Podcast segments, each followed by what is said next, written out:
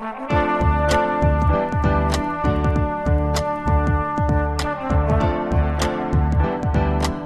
listening to the Co-Main Event Podcast. And now your hosts, Ben Fowlkes and Chad Dundas. That's right. You're listening to another episode of the Co Main Event Mixed Martial Arts Podcast. I'm your co host, Chad Dundas from BleacherReport.com, and joining me, as always, from MMA Junkie and USA Today, it's your friend and mine, Mr. Ben Fowlkes. Ben, how you doing this week? I'm doing all right. Do you think Conor McGregor is listening to this right now? I assume so. Do you think that he's just waiting for us to publish the co-main event podcast so that he can post his tweet saying that he's discovered a cure for cancer or he's going on walkabout and will never be seen again? You know, when you think about it in that terms, where you imagine Conor McGregor with his tweet all written out and his thumb just hovering over the button, I appreciate his commitment to maintaining the pattern of breaking big news after the podcast has come out. I assume he's got it saved in drafts. Yeah. He's just ready to go as soon as this thing drops. He probably has one of his flunkies on hand to tell him, like, let me know when the CME podcast is up so I can go ahead and ruin their world by breaking this news. Yeah, this past week uh, was essentially the ultimate or the culmination, perhaps, if you will, of the Tuesday ner- news curse when uh, we got this thing posted and then immediately Conor McGregor a- announced his quasi retirement. Uh, it's, it's so powerful, I guess you could say, that uh, still developing, still ongoing situation. I assume it'll just keep leapfrogging to every Tuesday. That's when the every development in this story will be made until the last Tuesday when the breaking news story is that the world is ending. And we just have to go from there, I guess. Yeah. Well- We'll- don't worry, we'll cover the world ending in our our Breakfast of Champions newsletter. Well, this episode of the Co-Main Event Podcast is brought to you once again by Fulton and Roark. This week, Fulton and Roark wants to tell you guys about their exclusive mailing list. If you've bought some Fulton and Roark products and you liked them, or maybe you haven't bought them yet, but you're curious, and you're sitting at home wondering what other secrets to men's grooming and overall look and fly the wizards at Fulton and Roark can share with you, well, only one way to find out. That's right, Chad. If you haven't been to FultonandRoark.com yet, when you navigate there for the first time, you'll see a pop-up giving you the opportunity to sign up for the newsletter. Now, if you have been to FultonandRoark.com but neglected to sign up, you can just scroll all the way to the bottom of the site and there's a link down there that will let you sign up as well. Once you do that, your life will be a dream. One thing I wonder though, is it really easy to unsubscribe? They say it is. Will they sell my email address to weird Russian pornographers? They say they won't. Hmm. Sounds like they've got all their bases covered. You heard it here first, folks. Just go to fultonandroark.com. Remember that's R-O-A-R-K and sign up. Sounds like a no-lose situation. Three rounds as usual this week in the co-main event podcast. And round number one, okay, what the actual fuck is going on between Conor McGregor, the UFC, Nate Diaz, and UFC 200? Because, man, fuck. And in round number two, Jon Jones at UFC 197. Good or not good? And in round number three, has Demetrious Johnson finally found the right spot to succeed just as he runs out of dudes to fight? All that plus are you fucking kidding me? Just saying stuff and the triumphant return of Sir Nigel Longstock for a little bit of Master Tweet Theater. But right now, like we always do about this time, let's do a little bit of listener mail. Listener mail. Well, Ben, we got a ton of listener mail this week uh, on maybe sort of an uh, an under the radar topic, and that being Anthony Pettis' loss to Edson Barboza this past weekend at UFC 197. Huh, that's the one everyone wants to write about. I assume it's people trying to game the system. Uh, you know, people can probably figure out what the topics of our three rounds are going to be. So you've got some uh, opportunistic people out there trying to get their emails read, trying to outthink us, trying to run an end run around what they think is going to happen. and kind of succeeding, I guess. Yeah, absolutely when you explain it, it sounds like a brilliant strategy. So I'm going to read four emails that we got about Anthony Pettis that I think touch all the bases, kind of sum it all up about Anthony Pettis. The first one this week comes to us from Reese Burgess, and he writes, Does Pretty Tony Pettis have a guy to help him with this three fight skid? okay, somebody had to go there. Someone had to do that And Then we got this one from the Cheeseburger Walrus, Oh yes, of course. which I have to assume is is an assumed name. Yeah. He, Well, he I or she, so. he or she writes, The Wheaties box curse strikes again. Let's all take a moment and say a prayer for our boy, Pretty Tony Pettis. I know he's fought top guys, but I feel like a three fight losing streak may spell the end of his title hopes. Still a lot of fun at lightweight for him. Still a lot of fun fights at lightweight for him. But o- overall thoughts on Pettis' performance versus Barboza, and where the fuck does he go from here? And isn't that just like a cheeseburger walrus, all superstitious and whatnot? Next one from Josh Montgomery, who wrote, Anthony Pettis is now on a three fight losing streak and five and four overall in the UFC. Jeez, is he really five and four overall in the UFC? Because that ain't good. No, that that sounds worse than I thought it was. I guess we'll have to take Josh Montgomery's word for it because God knows we're not going to look it up. You know that line in Die Hard when Sergeant Powell says, The FBI is here. They have the Universal Terrorist Playbook and they are running it step by step. Well, the Universal Losing Fighter Playbook usually consists of number one, camp jumping, and number two, weight class change. So, since Pretty Tony half-ass camp jumped to Jackson's for part of this camp, is the next step for him to fight at 145 pounds? And the final question from Richard Saunders, who writes, what the shizzle is going on with Anthony Pettis? Although I do ho- hate to suggest fighters cut weight, he looks a bit undersized at 155. Do you think it might be time to see featherweight showtime? So you can see those last two somewhat almost conflicting, That's right. almost conflicting opinions there. Uh, what we do know for sure is that uh, co-main event podcast spirit animal Anthony Pettis is on a tough run in the UFC's lightweight division. Uh, it seems like a lifetime ago that this guy was on that Wheaties box, that he was considered largely, uh, you know, the, the new hotness at Yeah. 155 pounds. He was Mr. Corn Nuts back then. and it seemed like, yeah, there was life-size corn nut cutouts of this guy in gas stations across America, just waiting for Sage Northcutt to take pictures with him. Uh, it seemed like the UFC PR machine was just waiting to to rocket Anthony Pettis into the stratosphere. And then, you know, even though he had already missed a lot of time with injuries, uh, he won the title from uh, Benson Henderson, uh, and then beat Gilbert Melendez, but has since then gone on uh, a tough run. And the guy's still very young, although a lot of miles on that body in MMA. And so uh, you you can't slam the door on a guy like Anthony Pettis, who still has all the talent and, and in the world, and is still, I believe, just like 29 years old. But uh, this three fight losing streak and dropping this one to Edson Barboza, it's at least going to get him out of the top 10 for the time being. And in a division like lightweight, uh, the road back will be arduous, to say the least. Yeah, and if you wanted to cut him some slack in this three fight losing streak, there's room to do that. Because the first fight he lost of it was to the current champion, Rafael Dos Anjos. And as you'll recall, that was one where he just got popped in his eye pretty much immediately and then fought the rest of the fight basically with vision in one eye.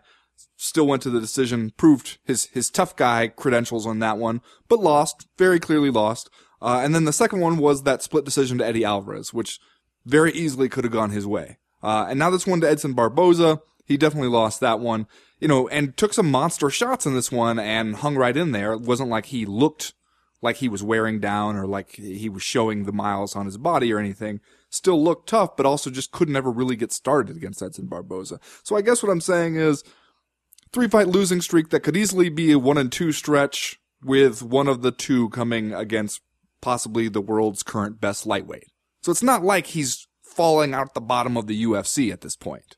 No, it's not like he's he's at, on the verge of being cut or anything like that. But I would contend that this loss to Edson Barboza uh, at UFC 197 is the is the worst one yet. You know, this one, like the emailer said, kind of seemed like Anthony Pettis pulled out all the stops for this one. Went down to Greg Jackson's academy and, and trained there for a while, and and uh, uh, it seemed like he was coming. He didn't do any media, I don't think, leading up to this fight. I don't know if that was just because he didn't make the, you know, being the third fight from the top of the card. He maybe he didn't make the the UFC media rotation.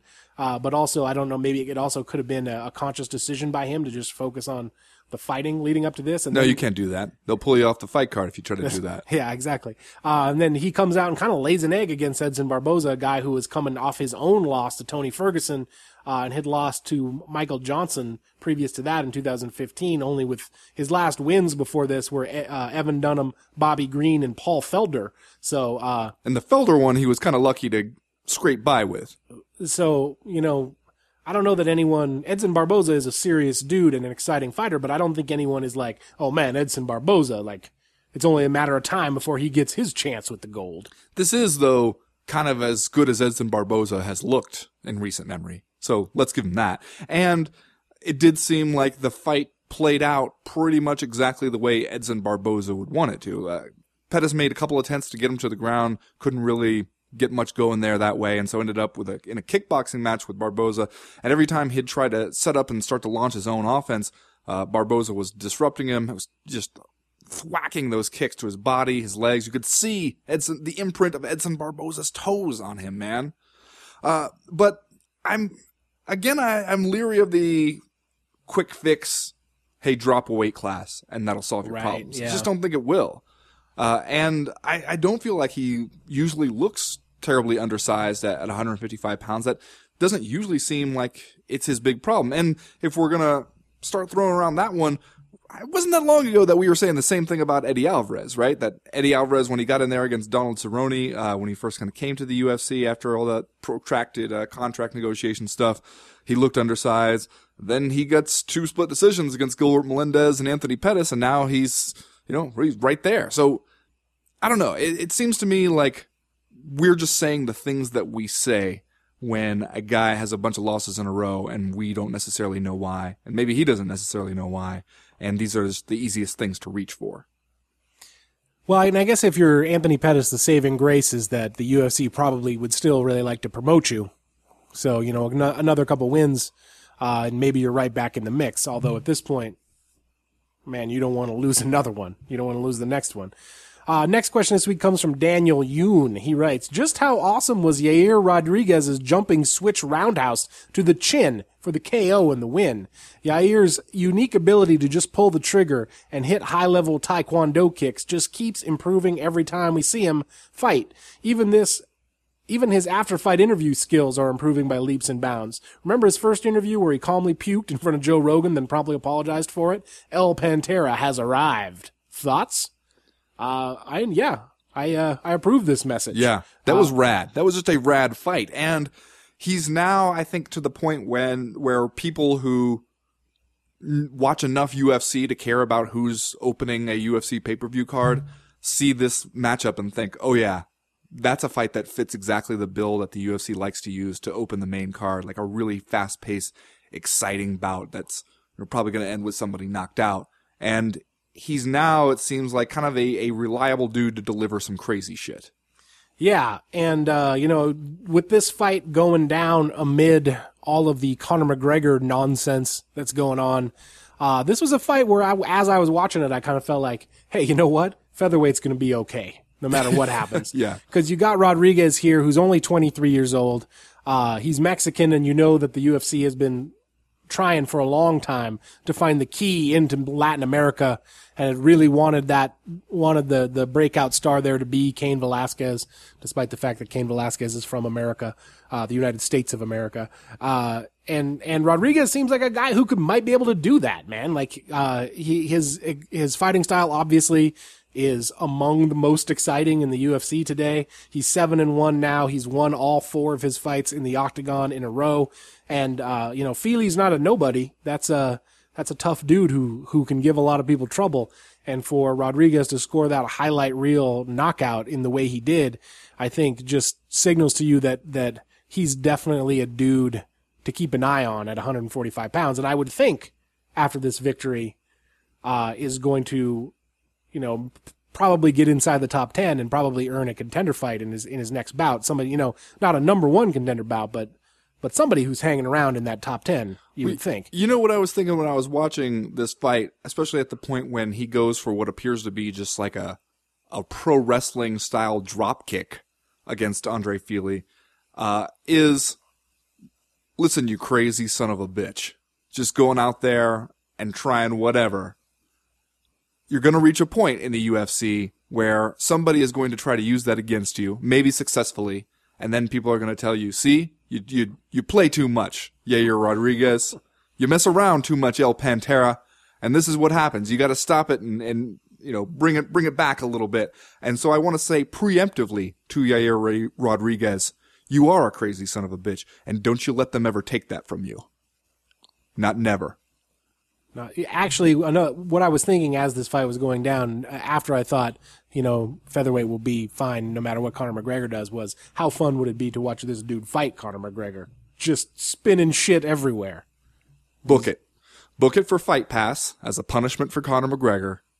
Uh, UFC Macau, Rodriguez McGregor. The next question this week comes from Alexander in PA, and he writes, Let's take a moment to talk about Robert Whittaker. He was ranked number seven in the UFC official rankings and now has a five fight win streak going on. He beat up Uriah Hall in December and put on a good performance this past weekend, yet I see no hype from the man. What's really going on? Are we ready, are we ready to consider the wit taker as a legitimate contender Ah, I got at it. middleweight. See, Ah, think about that okay. one for a second there, but then uh, it becomes clear. You know, uh, Robert Whittaker uh, is exactly the kind of dude the the middleweight division needs right now because that that you know like light heavyweight and heavyweight middleweight is aging pretty quickly around the top of the top 10 and to have uh, Robert Whittaker at 25 years old now to to be on this five fight win streak uh, and and to be kind of riding high and making his his presence felt is is a good thing for 185 pounds. I don't think you're hearing a lot of people talk about him right now just because this fight with Rafael Natal uh, was not a terrible fight, but was not the kind of fight that was going to leave people talking, uh, especially considering uh, the two guys you had in the main event and the co-main event, and considering uh, Yair Rodriguez's jumping knockout, and then to consider the little Irish fellow gobbling up all the headlines.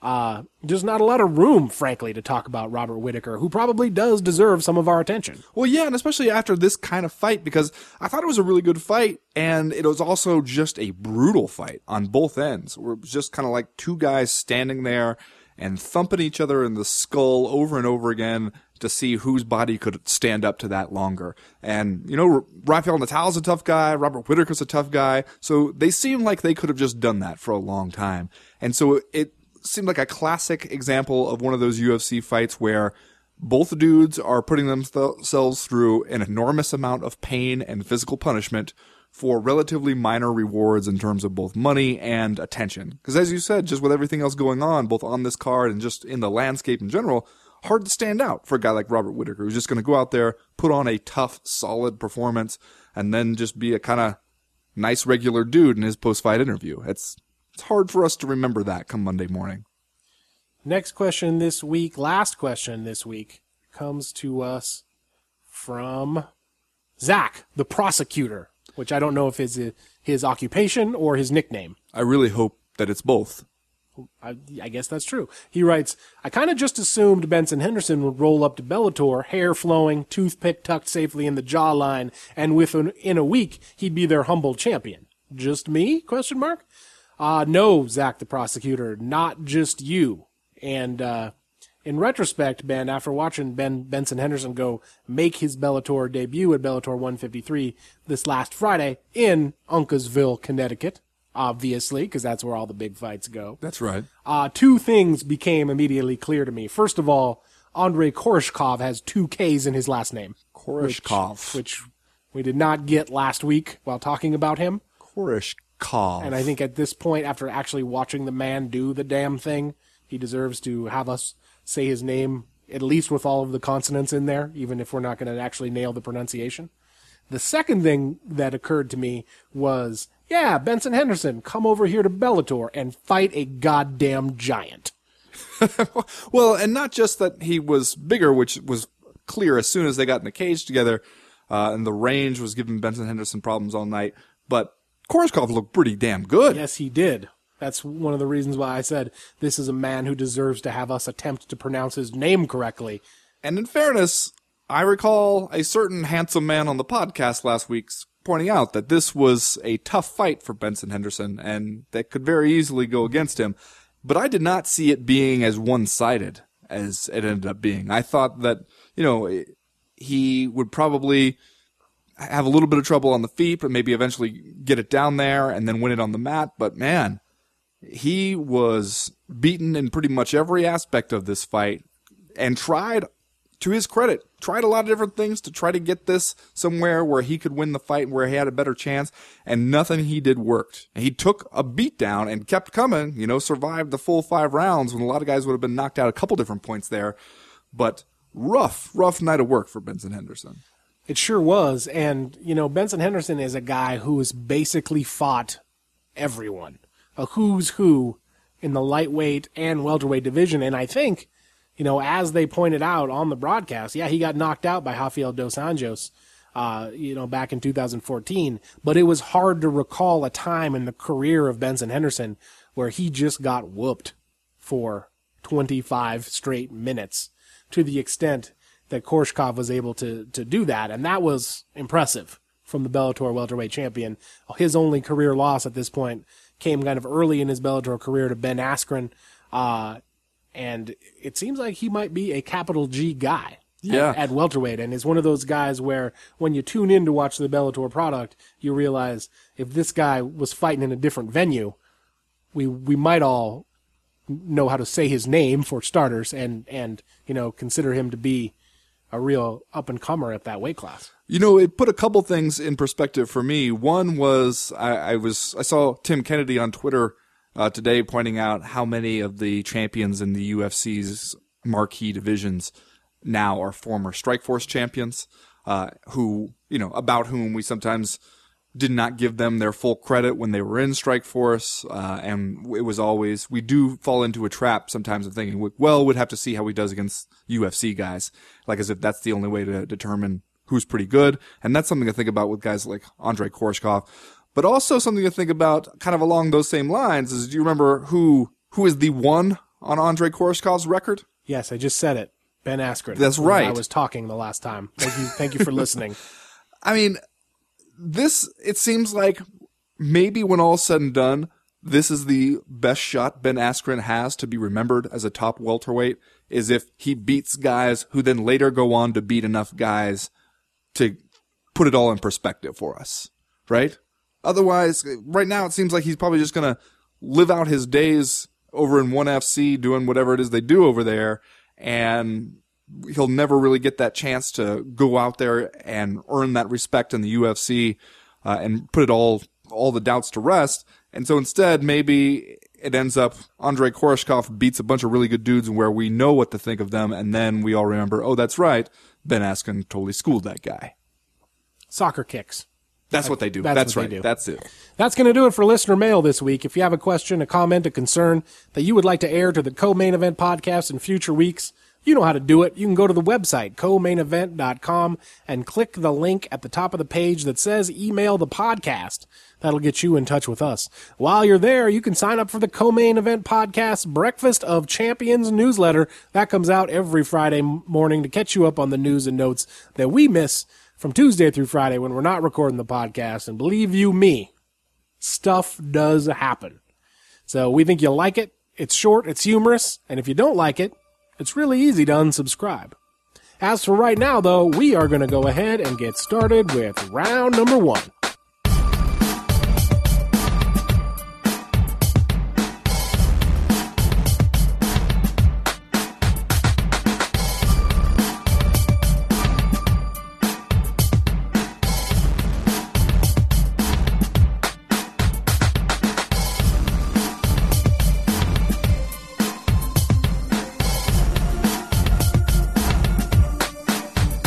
Ben, we could probably do a whole show talking about Conor McGregor and what is going on between him and the UFC fight company bosses at this point. But we're going to have to distill our thoughts down into uh, somewhat less than that because lo- lots of topics demand our attention on this week's show. And it will just be irrelevant as soon as it posts. So Another another solid point. Suffice to say, because everyone already knows and because it will be irrelevant, no real reason, I guess, to give a full recounting of what has occurred except to say, as we record this, the last thing, the last important thing to have happen was Conor McGregor tweeted that he was back on the UFC 200 fight card, uh, and that claim has been refuted by the people at the uh, at the UFC who make those decisions. Uh, I'm gonna bring my own shit to this discussion, obviously, my own expectations, I guess you could say, as we always do.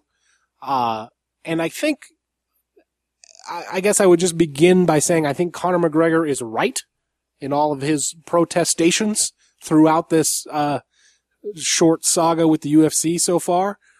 But I think that he is benefiting from a situation where the only entity to come off worse than him is the UFC here because uh, I haven't been that impressed with Conor McGregor so far during this mini holdout, I guess you could say. I know that he has uh, largely gotten a pass from the MMA media, and it seems like he has a certain amount of support from fans. And indeed, as I said, I also think he's right.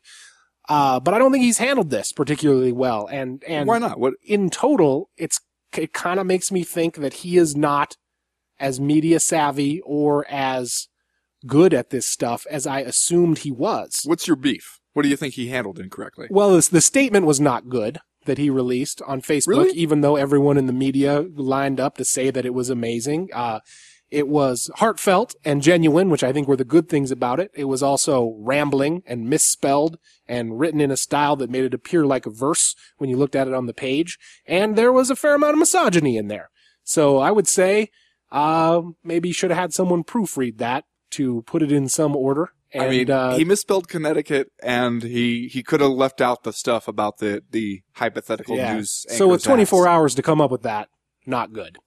Uh, although, you know, I appear to be in the minority with the thinking of that. We're all kind of drinking from the McGregor trough at this point.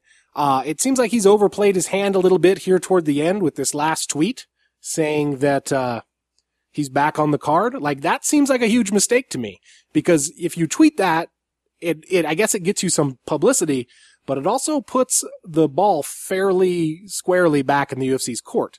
Like, if you don't now make the UFC 200 main card, it just, it just sends a signal where all the power lies here. By I saying mean- that you're back on it and then you don't show up, uh, that shows you who's making the decisions here. Kind Well, of undercuts your own power, if you ask that me. doesn't. I don't. I don't see that as an issue. I think once you're once you're in this fight, you're in it. I don't think which that, is uh the the umbrella problem, by the way, that Conor McGregor is picking a really weird hill to die on here. Like this is not. I mean, and again, when I said at the top of the round that I was going to bring my own shit to this conversation, there's a lot of shit here. uh, you know, when he first posts that uh, retirement announcement on Twitter, which seemed for all the world like a joke, uh, at first I thought he was he was just kind of trolling us, but then as the you know the hours stretched on, where everyone said it, it, had to be taken seriously and and that he was serious about it, uh, I guess I got my expectations were raised, and I thought.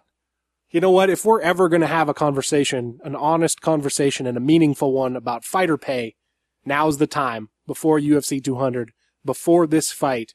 And this guy with all the charisma in the world who is maybe the only guy, the first guy we've ever seen come along in this sport who has the power and the savvy to be a legitimate uh, agent for meaningful change. Like it's, it's time to do it. The time is now. And then I was disappointed, frankly, to see that his actual gripe, at least as he wants to air it in public, which I still don't know that I'm totally buying, uh, is that he, he's done too much media and at this point just wants to focus on the fighting because that's a conversation we've had a million times before. Are you? Is this all, all your shit? Is all your shit now laid out on the table? My shit is now laid out on the table. there's a lot of it to sort through here. Counterpoint to Chad's shit.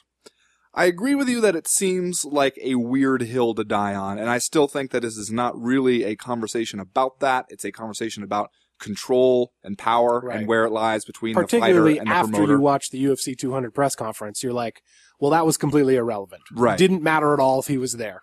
Um, and I I think though that there it, it's once he explains his thinking behind it, it makes a little more sense that this would be the flashpoint. Especially the line that struck me about his Facebook statement was, "I am not yet paid to promote," and this is not necessarily a new gripe. We've heard this before. This is the shit that Roger Huerta got in trouble for a long time ago, like back in like 2008 or 9, right? Right. Was pointing out how the UFC will tell you, you know what? We're sending you on this media tour. You're going to go out there. You're going to sit through all these interviews, drum up all this press, um, and we'll give you the 50 or 75 bucks or whatever it is a day per diem basically to eat on. Like you're going out there and doing work for the UFC. You're not getting paid for that work. The pay is promised later. The pay is like, well, you you do this work for us and it'll it'll trickle down to you later on. You know, you'll be promoting the UFC, which will in turn be paying you. And fighters have subscribed to that thinking for a long time in a lot of different ways. And we have criticized those fighters for just saying like, all right, I'll just do whatever the UFC wants and hope that money shows up in my hand somehow at the end of it all. which is not a reliable way to go about that. And I think that Conor McGregor might be the only guy who has the power that can actually make a stand on an issue like that and say, look, you can't just book me for endless press appearances over and over and over again. I mean, weren't we just making fun of the CNBC thing where he was on with Nate Diaz? And we were saying it, and the CNBC host all but said it. Everybody was just looking at it going, why is this happening? Why this one too? Isn't there enough stuff out there? And so for the UFC to just kind of say like, all right, you're going to be part of our saturation bombing campaign across all media outlets.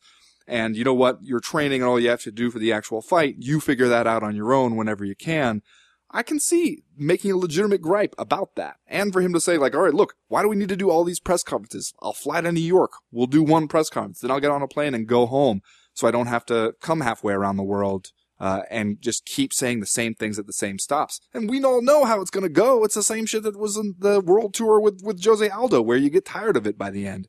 Like, I think that even if you accept the argument that, hey, you have to promote your fight, that's part of the job, everybody has to do it there surely must be some line, even if we, you don't think we've reached it yet, there must be a line in existence where you say, here's where it's too much and it's not reasonable anymore. And so to be able to have that argument, it seems like the, the problem is the UFC does not even want to acknowledge that that line might exist. For Yeah. the UFC, Surprise, surprise. the amount of media you do is the amount of media we say you do. Right. And you, you hear you have the first fighter, or not the first fighter, but the first really prominent fighter saying that his answer to uh, the question or the demand to jump is not going to be how high. And look what it's turned into. It's turned into this big thing with the UFC yanking him off the card. The thing that seems the weirdest to me is there was that moment during this press conference where Ariel Helwani gets up there after, you know, and Dana White, his confusion that everybody wants to talk about this. Like, oh, why would everybody want to talk about the biggest story to happen in weeks? Uh, and, you know, seems kind of frustrated. Everybody keeps bringing it up. And Ariel Helwani gets up there and says, Nate Diaz says he wants to fight, says he's not fighting if he doesn't fight Conor McGregor. The fans seem like they want the fight. Conor McGregor says he wants to fight. Why don't you make the fight? And his answer, did you hear what his answer was during that? Uh, n- not, not, no, huh? Next question. That was really? his answer. Wow, I didn't. I Which- I followed this on Twitter, but I didn't actually watch the entire press conference. It highlights what you love to say about press conferences and why they're bullshit, which is like they're ostensibly, we're here before you to answer questions and lay all our stuff out there, except for when the narrative starts going in a way that we don't want, and then we're just going to shut it down. Uh, and see, I think that's where the UFC comes out looking poorly in this, this whole situation is if you ask them like, all right, why don't you just make this fight now? There's plenty of time. There's plenty of time to change the lineup now and say, okay, Conor McGregor, Nate Diaz back on, problem solved. The only reason not to do it is because you feel like Conor McGregor would win. Right. Like you'd be letting him win. You'd be letting him have one over you. And that's where it just becomes about dumb egos. Yeah, and like I said, uh, number one, I think he's right in all of his contentions because he does do a lot more media than probably almost anyone else on this card, uh, and it probably does distract him from his training. And I think coming off his first loss in the octagon, it's totally understandable why he might want to recenter himself and and rededicate himself to to training, uh, because he probably acutely understands that his marketability uh, depends on him winning this next opportunity against Nate Diaz. And the, you know, the reason that I would, that I am suspicious that the, this whole media appearances thing is not really what we're talking about here. Like you said, after you watch that press conference, you come away from it feeling like, well, it just didn't matter at all that Conor McGregor wasn't there. And I think I put a joke on Twitter where I was like, too bad Conor McGregor couldn't make it to the UFC 200 press conference. Now nobody will be able to write stories about him before UFC 200 because it just reinforces the ridiculous nature of those press conferences that people are going to write more stories about Conor McGregor now uh, than anyone else who was at that press conference, and it and it's just has no effect whatsoever that he didn't sit there for for an hour. Uh, and, and, you know, answer all the questions and do Well, it his has normal, no effect on the news cycle. stuff. It has an effect on him not going to do it. And I think that that's, Sure, it has no, well, it has no effect on the desired outcome, on the UFC's desired outcome. Like, you're not going to lose any pay-per-view buys because Conor McGregor didn't show up for this press conference. You're going to lose pay-per-view buys because he's not on the card. right. So I think he's, he's in the right. I would just say I don't think that he has handled this situation with the aplomb that I would expect from him, frankly. Well, and maybe that goes back to that you don't have to handle the situation perfectly. You just have to handle it better than whoever you're up against. And he is certainly doing that, fortunately for him. Uh, where do you think this winds up, man? Are we gonna, do we see Conor McGregor? I, I think that I would be surprised at this point if he winds up on UFC 200. It seems like the window is closed on that, but, uh, where do we see him next? I, I don't. I don't think the window is closed on that. It's, you know, we're in late April. That fight's in July. I think if you force me to guess today, I say Conor McGregor still ends up on UFC 200. If the UFC was dug in before, though, at this point, like if you put him on this card, he has won even more detrimentally than if you just would have folded in the first place, right? Yeah, but I mean, I guess you will, you can figure out a way to spin it. Well, yeah, you can always figure out a way to spin it, and nobody will really care that much long term how you spin this one, as long as they get what they feel like they want. Which, by the way, I know the conspiracy theorists would love to point out. Hey, remember when people weren't that excited about an immediate rematch between Conor McGregor and Nate Diaz for UFC 200? This is a way to get people absolutely clamoring for that fight at UFC 200. But if they're dug in, I think if there's anything we've learned following the UFC over the years, it's that money is the best shovel for the UFC. You want to dig them out of that entrance position.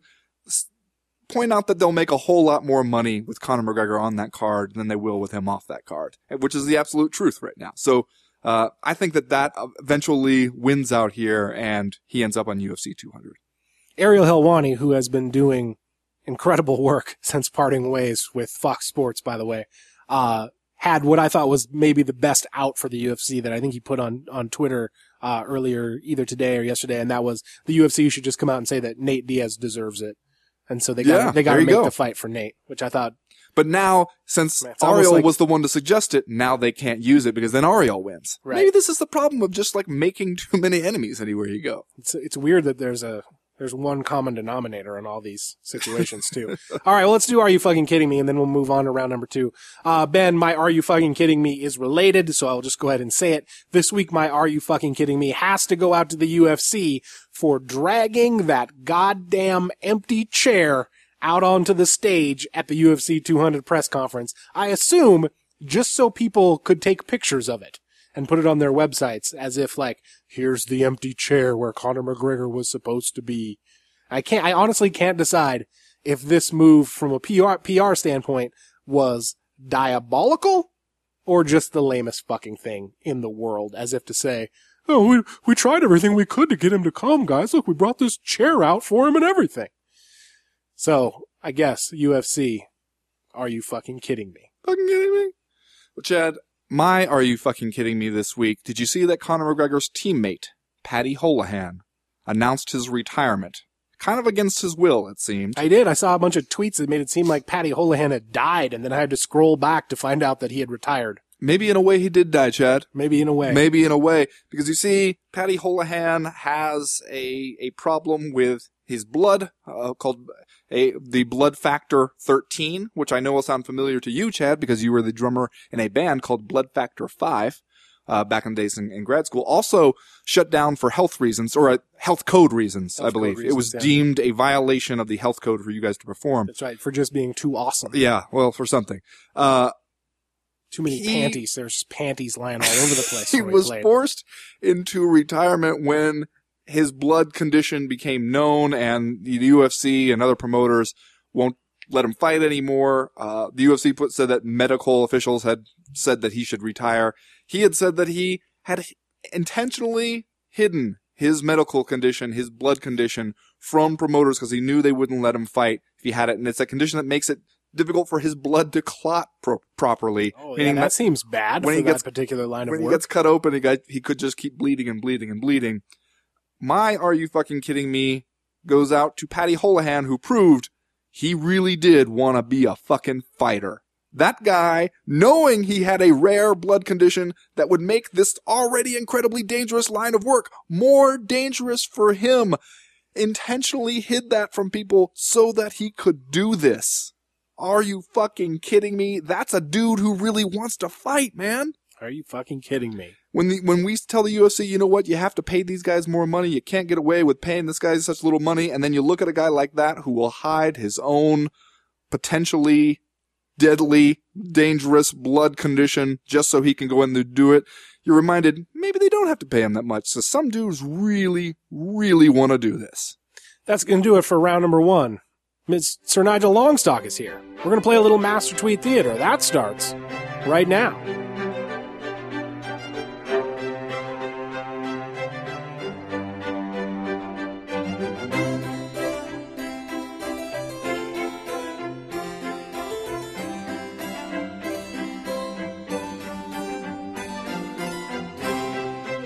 It's that time again. We welcome back to the show friend of the podcast and noted theatricalist Sir Nigel Longstock. Sir Nigel, it's been a while. Good day to you, sir. I am returned like Odysseus.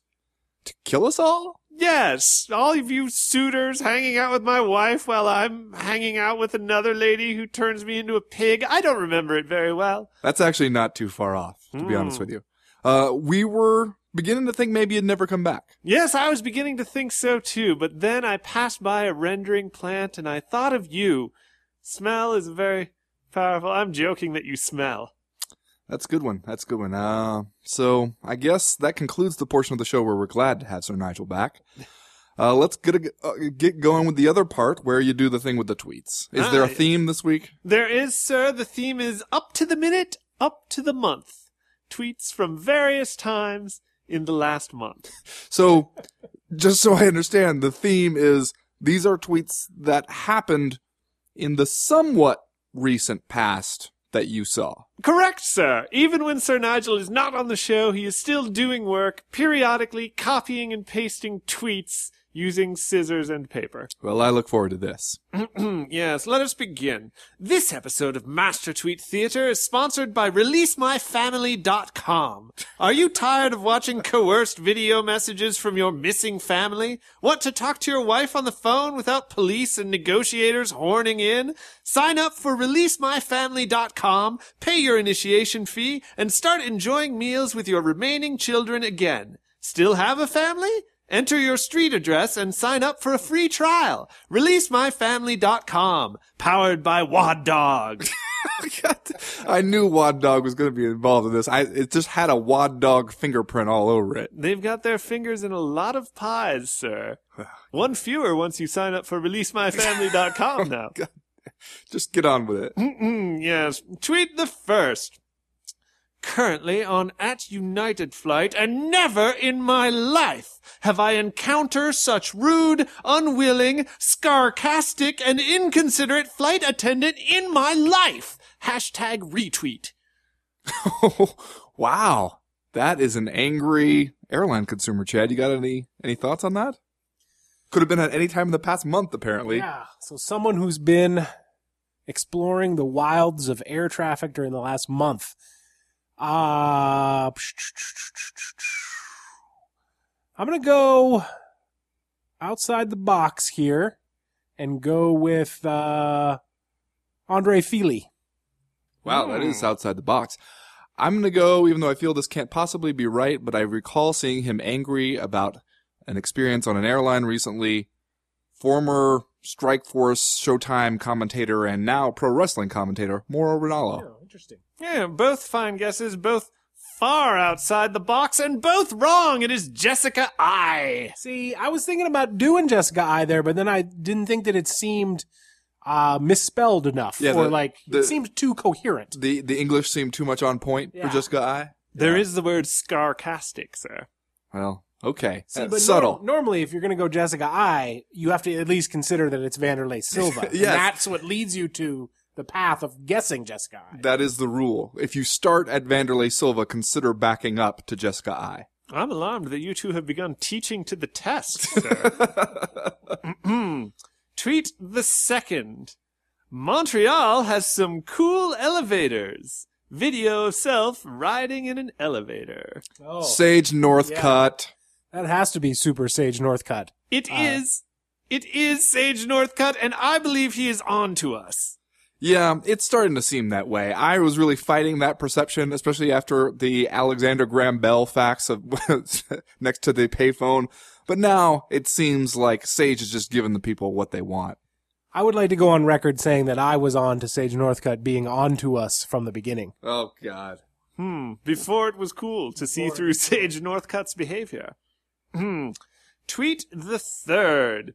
At Marty Wall. At BJJGB72. I will read a book. Indicate me a good one. Not those that you like to read. Twilight, Fifty Shades of Grey, laughing until tears emoji, laughing until tears emoji, laughing until tears emoji. Oh, no reason. I'm just gonna say Travis Browne. Indicate me a good one. That's right. You know, like you know, where you're like, man, I want to go see a movie today, but there's nothing out that I really want to see. Somebody indicate me a good movie. You know, people say it all the time Ah in uh, Czechoslovakia. Eddie Bravo. Hmm, both fine guesses, both likely to conjugate the verb indicar. Both wrong. It is Renzo Gracie. Oh, okay. Well, All right, I guess Renzo got us there. Soon to be an undercover DEA agent. Hello, friends. Indicate me where I might buy some cocaine. Also, Eddie Bravo, dude, I don't know if you've heard his stances on chemtrails and shit, but Eddie Bravo has some books he would like to indicate to you. None of them good, sir. Tweet the fourth. Here is yet another interview. Listen if you want, but if it takes you away of doing something more.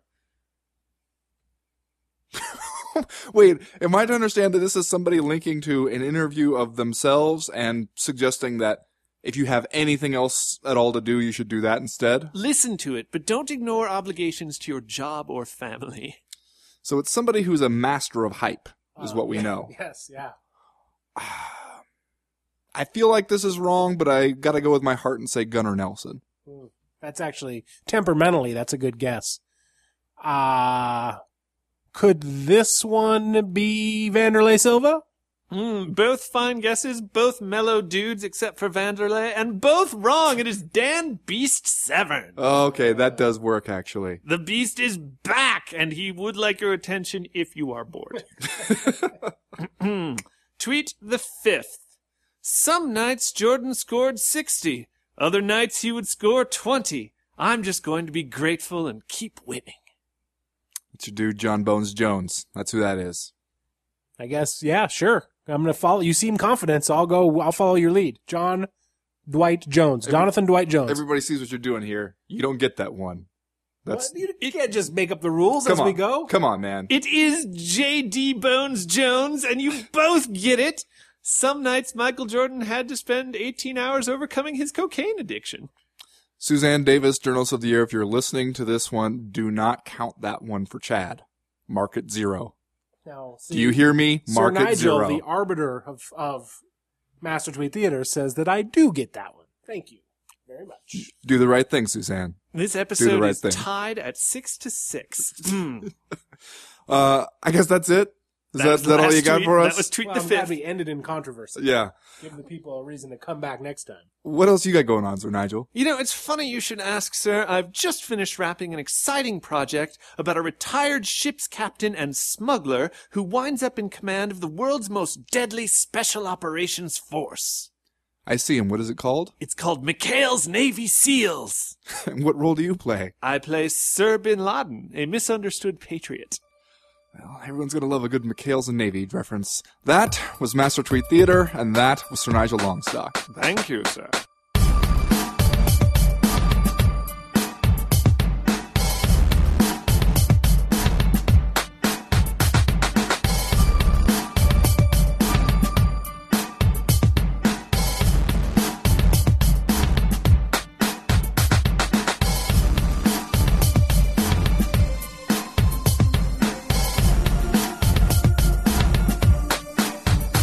In the UFC 197 main event, Jon Jones went out there against Ovince St. Preux, and for five rounds, pretty much dominated him, uh, but did not rip his head off and throw it into the audience, and therefore, I guess we're all gonna feel like this was something of a disappointment. First of all, as you're watching Jon Jones in this fight, what are you thinking? Did it, did it look like the old Jon Jones to you? Did it look like a little bit of a rusty Jon Jones? It was a little bit of a strange performance because the expression on his face when he came out of the out to the cage uh, looked like he was so pleased to be back and just like content and happy and ready to go. And then he got in the cage and and you know, the performance was fine all the way through. He totally pitched a shutout against a guy that he should pitch a shutout against. So it's hard to really find areas to criticize Jon Jones, but at the same time, maybe a little bit listless, a little bit lackluster. Maybe there was a little bit of rust there. And the strange part was, like, at the very beginning, because Jones had seemed so overjoyed to come to the cage, I thought he was doing it on purpose, and maybe he was. You know, in the aftermath, some of his coaches said that they wanted him to have a, a really deliberate performance, and he certainly turned that in. But like, just when the the fight was a little bit slower paced than we we thought it might be, I thought to myself, oh, he's just trying to get some ring time, right? Like he's been out 16 months. He's he's out there. He doesn't want to just come out and blow OSP out of the water immediately. He's he's trying to. uh he's trying to like to get some ring time. And then as the fight wore on, it started to be like, oh wait, maybe something else is going on here. It just doesn't seem like he can pull the trigger in the way that we want him to, which is uh, kind of a weird thing to say because he was out there throwing spinning high kicks Yeah. and elbows and whatnot. Uh, and it turns out OSP, despite the, that he didn't do much in this fight is, is tough as hell, I guess Yeah. you would say. Well- but like, I guess we all expected Jon Jones to destroy Ovince St. Preux in under a round. And because it went the distance and it was a little bit of a slow paced fight, I guess it just didn't meet expectations. I think he's always pretty happy when he's walking out to the cage. He did with this one. You got the sense that there was a, uh, oh yeah, I remember this feeling kind of moment for him where he was really glad to be back. But he always, he, he seems like he is genuinely enjoying what's about to happen here and not at all awed by the moment. Uh, so that part didn't surprise me so much. I guess it seemed like, well, for one thing, I think we have to be fair and point out that for a lot of this fight, Ovince St. Preux seemed like he was in pure survival mode. He wasn't really trying to take a whole lot of chances himself and really go after Jon Jones. You know, he hit him with a couple good right hands, but especially later in the fight, possibly because his arm was injured, uh, in the later rounds, it seemed like he was just trying to, to make it to the final horn and was going to be really happy with that outcome. Uh, and so th- that gives you an extra barrier if you're the guy trying to chase the other guy down, uh, and finish the fight. If he's not coming back with anything and he's just focusing on his defense, it can make it a lot tougher for you. But what surprises me was you know, toward the end of the fourth there, where you see Jon Jones, he gets a takedown on Ovince St. Preux and then just kind of mauls him on the mat Yeah. uh, until the horn there. And I believe in his corner before the last round, uh, Greg Jackson was telling him something along the lines of, all right, let's basically do that again. Let's get this guy down up against the cage and let's finish him. Uh, and he did get Ovince St. Preux down, but then kind of aborted on the, the attempt to finish the fight on the, the mat, led him back up to the feet and contested it there. And it seemed like, you know, he had some opportunities to finish it there and that if he was rusty, um, you know, he wasn't rusty in any way that's going to make him not the world's best fighter, but so much just that he might have missed a couple opportunities that he would not would not have missed before. What'd you think of Daniel Cormier's commentary, especially when at times he was saying he kind of openly admitted, you know what, that's why it was tough for me to pull out of this fight was because I thought he might be rusty coming in tonight, uh, and I, you know, basically I would have had a best chance to beat him now looking the way he looks. And Mike Goldberg, I think, stepped in pretty quickly and was like, but you, you want to beat the best Jon Jones there is, don't you? And he was like, oh yeah, yeah, yeah, of course I do. Uh, but like he had kind of admitted there, yeah, I, that's why I really wanted to stay in this one because I thought Jon Jones would be the easiest pickings he will ever be right now. Yeah, it's weird to bring Daniel Cormier out only for the main event. I guess it's uh, he was on some of the fight right. He was on the prelims. prelims, but then the, he he had to go freshen up or something during the actual pay per view card and comes back out for the main event. It gave it kind of a pro wrestling feel in a way. Like you expected someone to go through the Spanish announce table at some time just because the two rivals were out. You have one of the rivals out there calling the other guy's fight. You think, you know, some chaos is going to ensue. Uh, I, it's just weird to watch DC in that role, knowing that he is actively still a fighter and still the light heavyweight champion, because he's pretty good at it, and he does a good job, like calling the fights, and and he's had did a good job on commentary when they do the little uh, stand up uh, segment before the actual main event. He just sounded more like a broadcaster for the most part Yeah. than than an actual fighter. Uh, which once again like made me think like d- does DC know he's he's in his he's in the last dance stagement stage of his career here like one one more fight two more fights against Jones and is that going to be the end of it? Uh, but I, I thought it was a little bit weird and for the most part I, I think he he played it fairly straight. Uh, it is odd to to I guess, acknowledge that you wish you would have fought the guy on this night because he seemed a little rusty. But I guess it's just spinning things forward. Is there any concern at this point about Jon Jones fighting Daniel Cormier, especially if they kind of fast forward it to UFC 200 in early July, which is one of the options on the table at this point? Uh, is there any concern that, that he won't be as ready to go as he would need to be? Jon Jones or Yes. Daniel Cormier? Jon Jones. I wouldn't be worried about Jon Jones now after he got this ring time in to work. He got 25 minutes in there against Ovince St. Preux, uh, to kind of sharpen some of his, his timing and to, uh, get the feel back. So now I think he'll be as dangerous as ever when he fights Daniel Cormier. The question would be, is Daniel Cormier going to be rushed into UFC 200, especially with the UFC saying, you know what, we've, we've drawn this line in the sand. Conor McGregor is not going to fight. You need a big headliner for UFC 200. And it seems like Daniel Cormier right now is in the, I still got to talk to my doctor stage, which often is when guys will rush it when they really shouldn't. Um, and rushing it against Jon Jones could be a nightmare situation for Daniel Cormier. But I, I thought in a lot of ways it was smart to have Daniel Cormier there and to admit right off the bat, like, hey, if Jon Jones wins tonight, then he and Daniel Cormier will rematch, you know, possibly at UFC 200. Nobody even talking about what will happen if Ovince St. Preux wins, because we all know that that shit ain't gonna happen. Uh, basically just treating this like what it was, which was kind of just a, a warm up for Jon Jones and a chance to, to get back into action and, and get ready for the real fight coming up with Daniel Cormier, which I mean, I'd rather the UFC be honest about that situation, which I felt like here was the rare instance where that actually happened, where we didn't have to sit through a whole bunch of like, Ovince St. Preux is an incredibly dangerous fighter ready to shock the world. You, you hear from Ovince St. Preux, and he never sounded like he believed he was going to shock the world. No, Not if- once. Like I said, uh, if anything, I thought that they would do more with having Daniel Cormier out there, like that he would they would confront each other in in the cage for a "I'm not impressed with your performance" Ruin his special night. ru- ruin his special night. Here's a question about Jon Jones, though. Jon Jones has not finished a legitimate light heavyweight opponent since he choked out Lyoto Machida at UFC 140 uh, in December of 2011. Aside from that, his his finishes were uh, his Americana over Vitor Belfort at UFC 152, and then his TKO of Chael Sonnen uh, at UFC 159. Now, previous to this, like he had, he has let's see, one, two, three, four decisions now in a row. Previous to this, I think you could say, well, he's fighting the best light heavyweights in the world: Alexander Gustafsson, Glover Teixeira, Daniel Cormier. It's not like too many people on earth are finishing any of those guys. Now he has this uh, decision against Ovince St. Preux as well, a guy that, like I said at the top, seemed like someone he should just tear right through.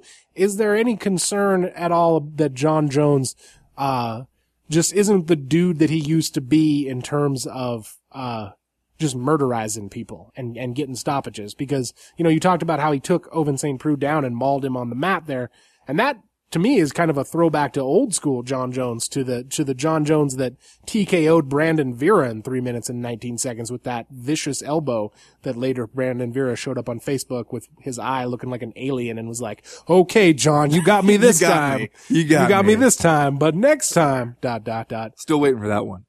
Uh, you know, but I don't think he's ever been, he's not that one punch guy. He's not that one shot knockout kind of guy. And there are those guys in the light heavyweight division, but he's really never been one of those guys.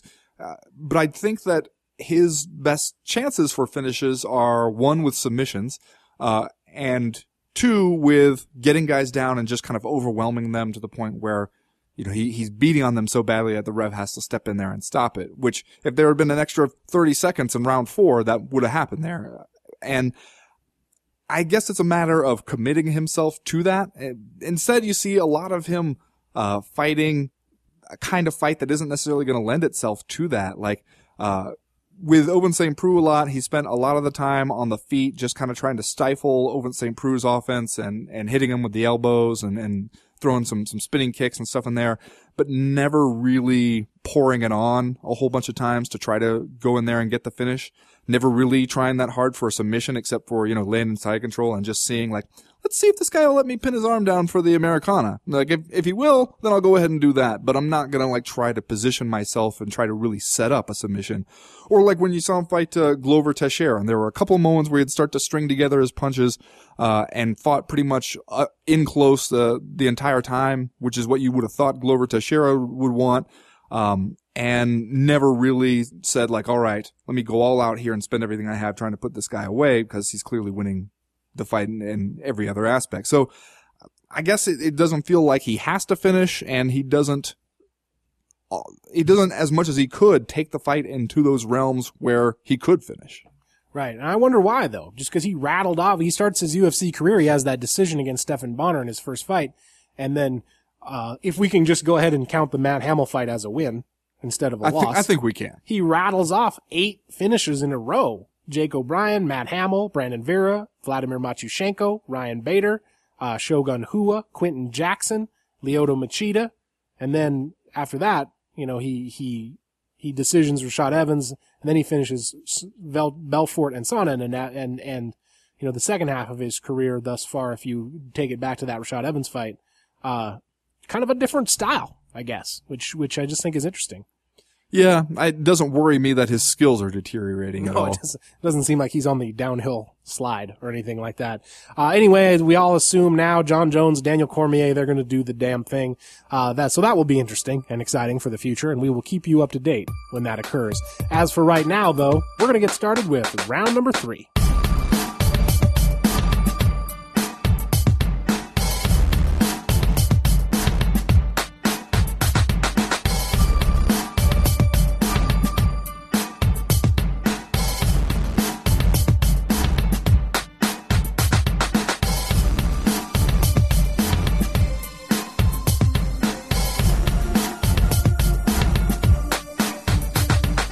Ben, there were about 20 seconds during the flyweight championship co-main event at UFC 197 where it seemed like Henry Cejudo might have something for Demetrious Johnson. He uh, initiates a clinch and takes Johnson down with a pretty inside trip takedown. And you think to yourself, hey, wait a second here. If, if Olympic wrestler Henry Cejudo can take Demetrious Johnson down and stay on top of him and start working some of. And that was about how long it lasted. Never mind. Demetrious Johnson kicks him off, stands back up, And, and st- about a minute and a half later, he, Demetrious Johnson, initiated that position again, the position where he previously got taken down, and just fucking obliterated Henry Cejudo, both with knees to the, to the midsection from both sides, knees to the face, a straight left hand, another knee to the midsection that dropped him, and then he finished him with, with strikes on the ground. had that short elbow in there that was pretty nice also. Yeah, he did. He he mixed in that short elbow. That actually might have been the thing that that started the the finishing exchange too. Uh, holy hell, dude!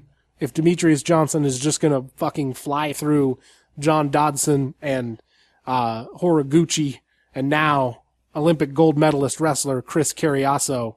I mean, I'm sorry, uh, Chris Cariaso, not an Olympic gold medalist Yet, yet. Henry Cejudo at UFC 197. Uh, it seems like a given that this man will break Anderson Silva's streak of uh, uh, successive successive consecutive title defenses, and and man, I just I don't know what you do if you're a 125 pound fighter in the world today. Become a 135 pound fighter in That the world. That seemed like what Henry Cejudo was planning to do.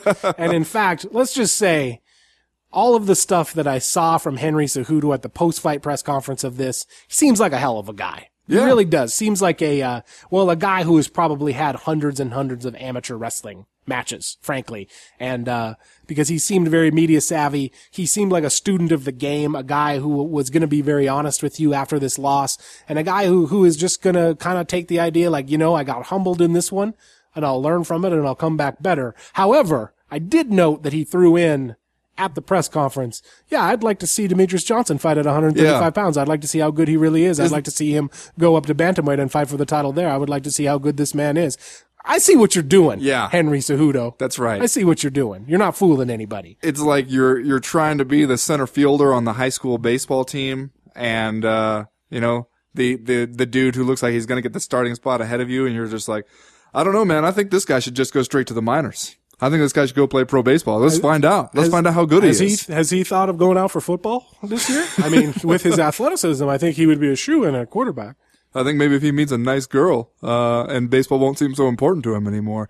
You know, I think though that you, if you're Demetrious Johnson, you're going to get to the point where people are going to start to get mad at you for not going up to 135 pounds. And it's going to be irrational and it's going to be dumb because this is why we have the weight classes thing. And obviously he has his sights set on the, the consecutive title defense record. But I think that the more now that you run out of people to fight, everybody's just going to be like, well, come on, man. Come on and go ahead and do it. It's the only thing left to do there now.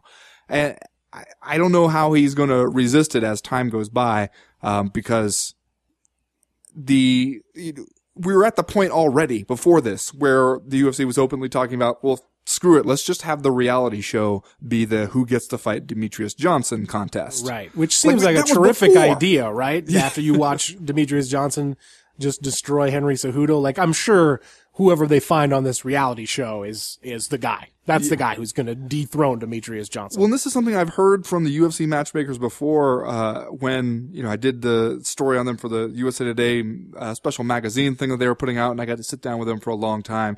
And they brought it up. I think they were talking about either featherweight or bantamweight, but it applies probably even more so to uh, flyweight. That when they have somebody pull out of a big fight in that one of those weight classes, like a number one contender kind of fight or close to it. The problem they have there is it's not like there's anything to do. It's not like you can go sign another top bantamweight or in this case another top flyweight because you have them all.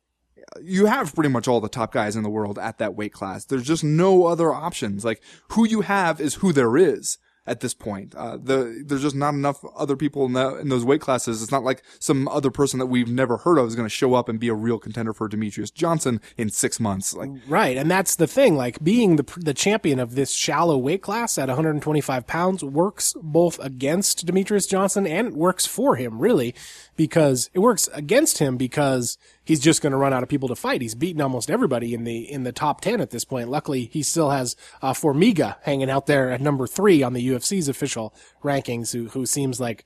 You know, by process of elimination, will probably get the call next. and they won't even put that on Fight Pass. Right. That will be uh, like a like a flip book that they distribute to fans on their way into the arena. So it seems like it hurts him because he's going to run out of people to fight, but it also helps him because the division is so shallow that it's almost impossible to imagine someone coming into the UFC flyweight division and then getting comfortable enough, having enough fights and, and obtaining the octagon savvy, I guess you might say, to deal with the complete MMA game that Demetrious Johnson brings to the table before they get thrown in there with him, which might be the case with Henry Cejudo, who came into this fight 10 and 0, uh, but was still relatively young in, in his UFC career.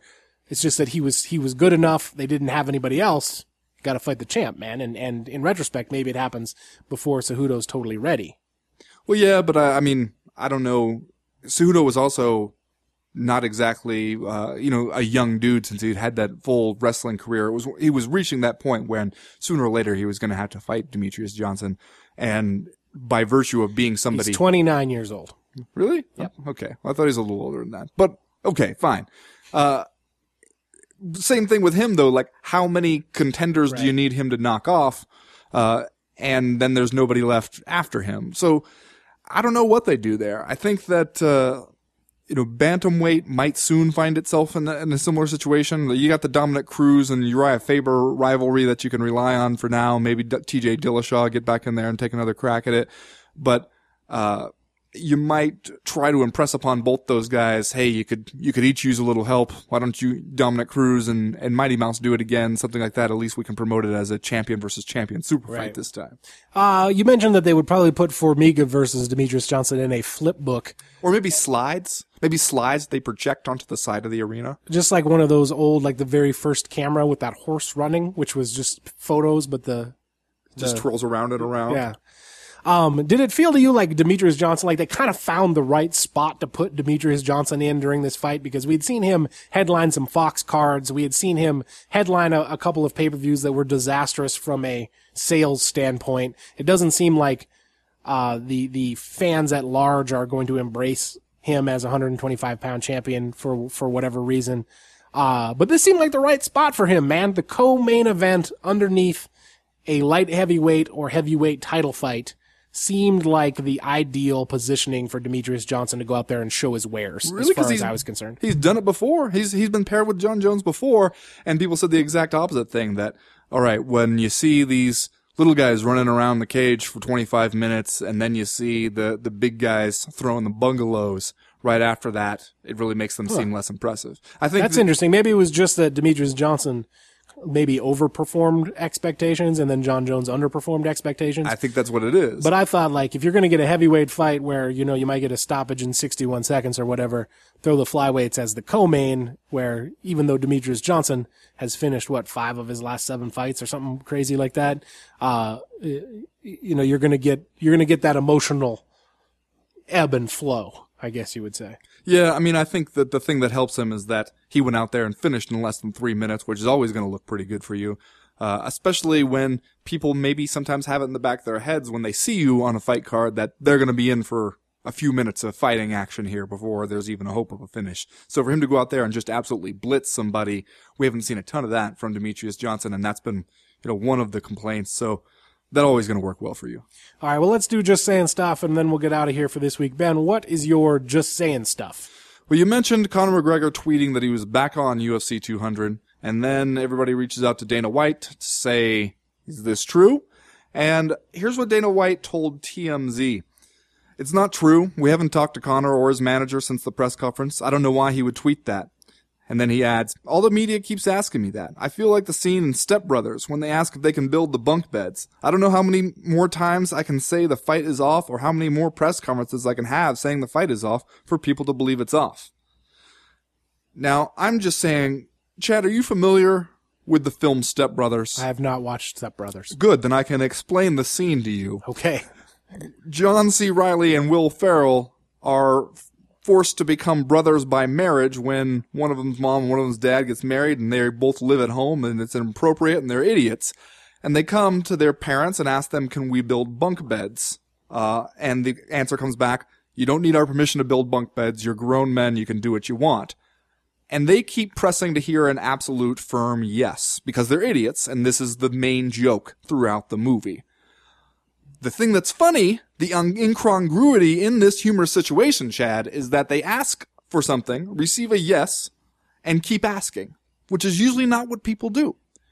If people, however, were to ask and hear a no, or ask and hear a next question, uh, where you don't really even explain why it's a no, it would be actually be totally normal for them to keep asking.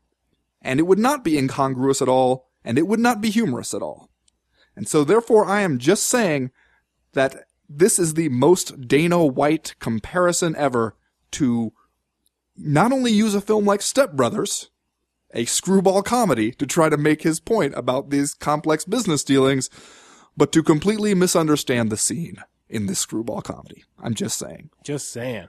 Everybody's just saying stuff in that situation. Yeah. Everybody. Let me know if you need me to explain other film Other moments to you. screwball comedy Yeah. set pieces. Wait till we get to meatballs. I think you're really going to enjoy that one. Well, Ben, this week I'm just saying, you know what the scariest thing about Jon Jones is to me? It's when you see him with his family at ringside, right before he goes in and whoops up on Ovince St. Preux, and you realize that Jon Jones is actually the runt of the litter in the Jones family. I mean, Jon Jones is terrifying, but then you see him next to his brothers, both of whom are professional football players, but whatever. And you realize how lucky all the other MMA fighters in the world are that we got Jon Jones and not Chandler Jones or Arthur Jones. Because those dudes coming from the same gene pool seem way bigger and way scarier. I'm just saying. You think maybe that there's a lot of MMA heavyweights who should be very, very glad that the NFL has not folded and shut down operations? Luckily, it doesn't seem that like that's on the verge of happening. Okay. So, uh, the MMA heavyweight is, is safely ensconced for now. for now. Well, that's going to do it for the co-main event podcast this week. We'll be back next week, uh, to look ahead to whatever is happening. Probably we'll have some, some more stuff to talk about with Conor McGregor too. As for right now though, we are done. We are through. We are out. How about this? How about if the NFL has kind of an anti Ultimate Fighter tournament where it determines the worst Oh, okay. defensive lineman and he has to leave and join the UFC? let's let's if that's the case, let's not stop at one. Let's say the ten worst, and then we might be in business. Then we might have a, a heavyweight division. Yeah.